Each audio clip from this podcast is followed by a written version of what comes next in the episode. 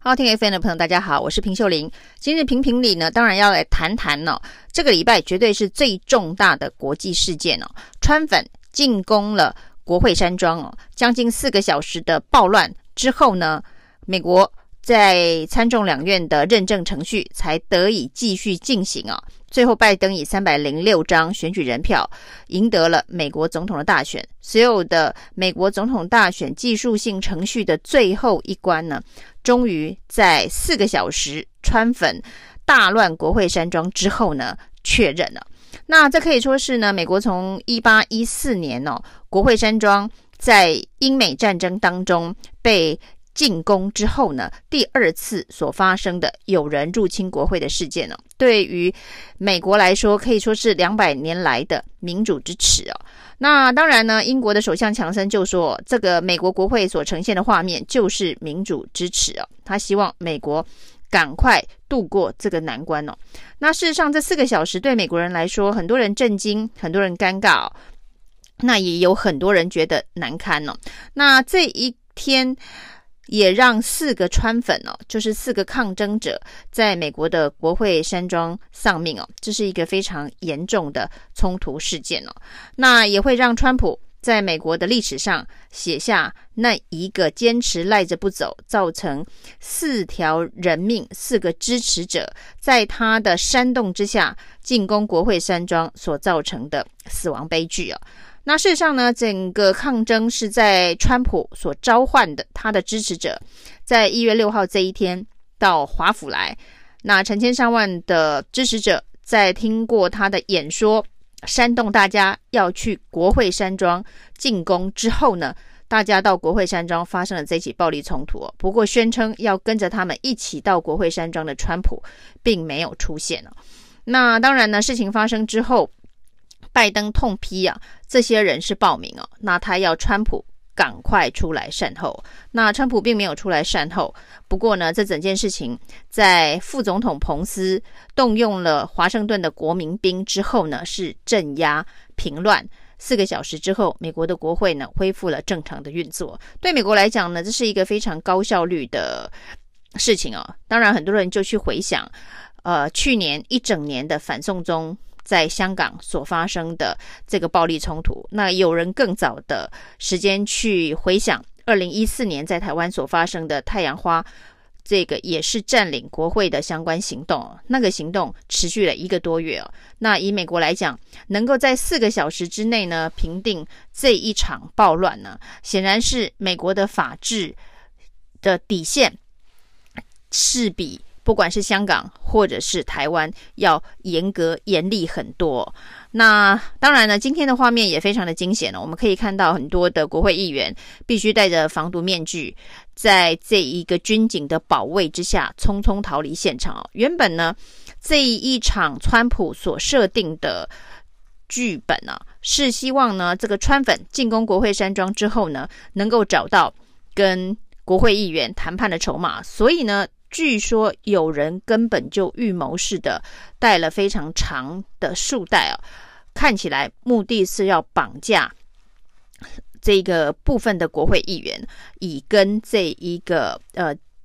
官方进行进一步的谈判。那还好，这一切的行动并没有最后闹成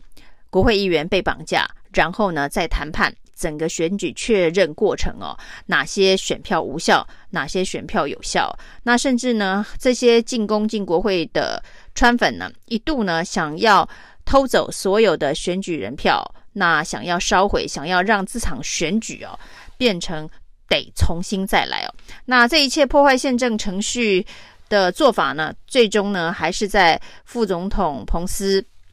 关键的决定上啊，一开始呢，川普就要求他要否决，他以参众两院联席会主席的身份是可以否决那些争议州的选举人票。一开始，川普是希望彭斯这么做，不过彭斯在整个国会认证程序开始之前就告诉川普，他没办法这么做，因为宪法并没有赋予这样的权利。但是其实彭斯这样子。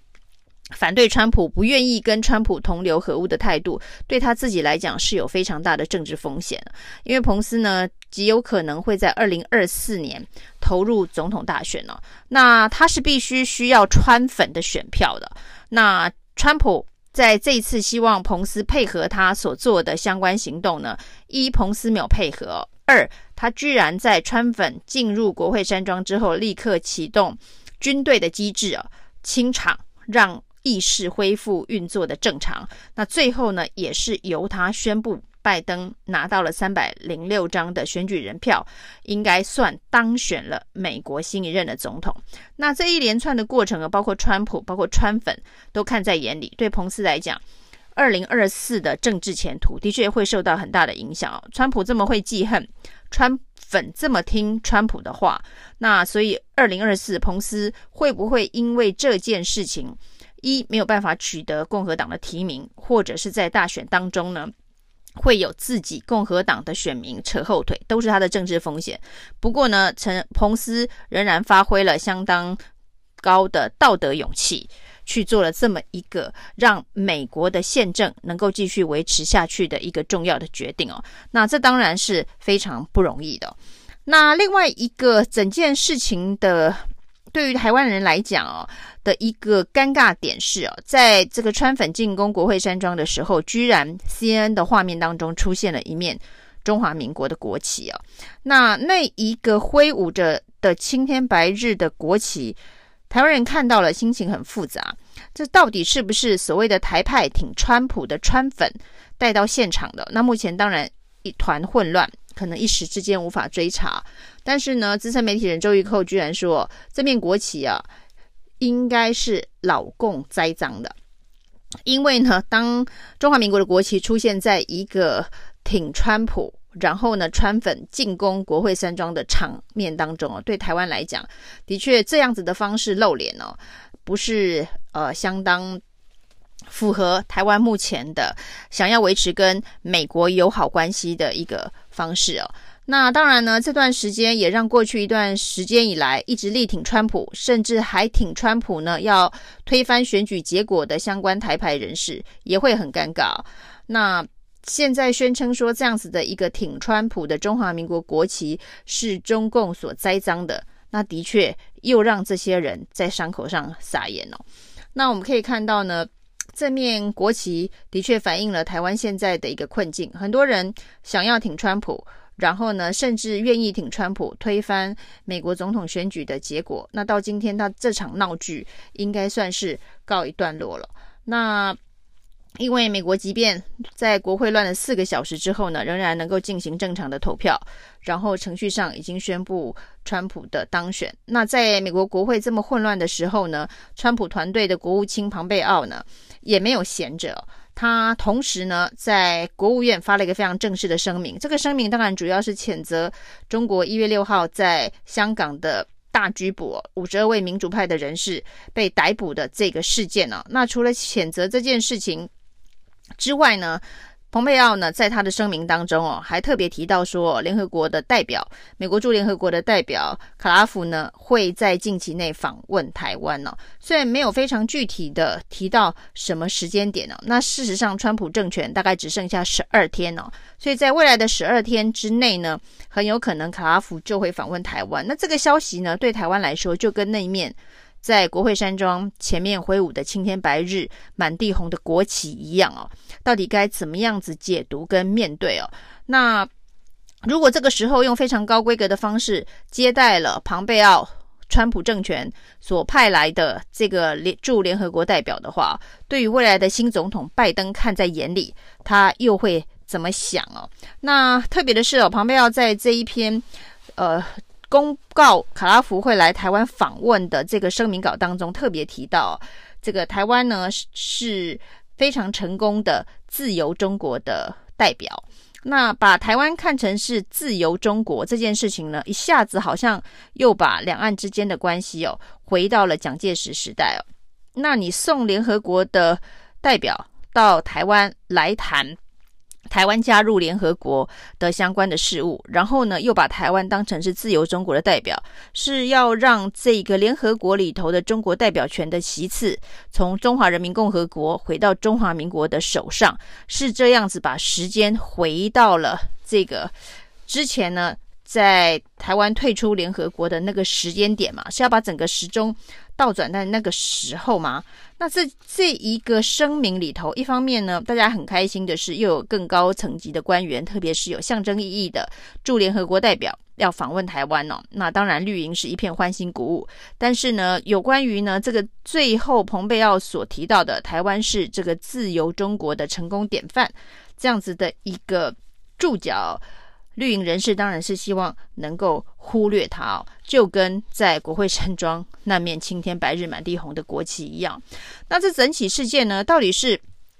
蓬佩奥误会了民进党哦，还是呢民进党误会了川普政权哦，误会了美国这些政治人物现在所有台的一个出发点哦？在这个美中的对抗的过程当中哦，谈的是民主自由联盟跟共产集权阵营哦两边的对抗哦，所以不管在贸易战、科技战哦，大家要一路战下去。但是呢，民主阵营里头的台湾，原来在庞贝奥的眼里哦，他的名字叫做中国。是自由的中国，那当然，庞贝奥这个说法的确还蛮符合中华民国宪法的。中华民国宪法呢，就是只有一个中国，所以这也符合呢这个美国一贯的外交政策，就是一个中国的原则。那所以呢，这个一个中国的政策，那这一个中国的这个政策呢，就是如果要让台湾中华民国加入联合国，可能就要把中华人民共和国赶出去哦。大家还记得？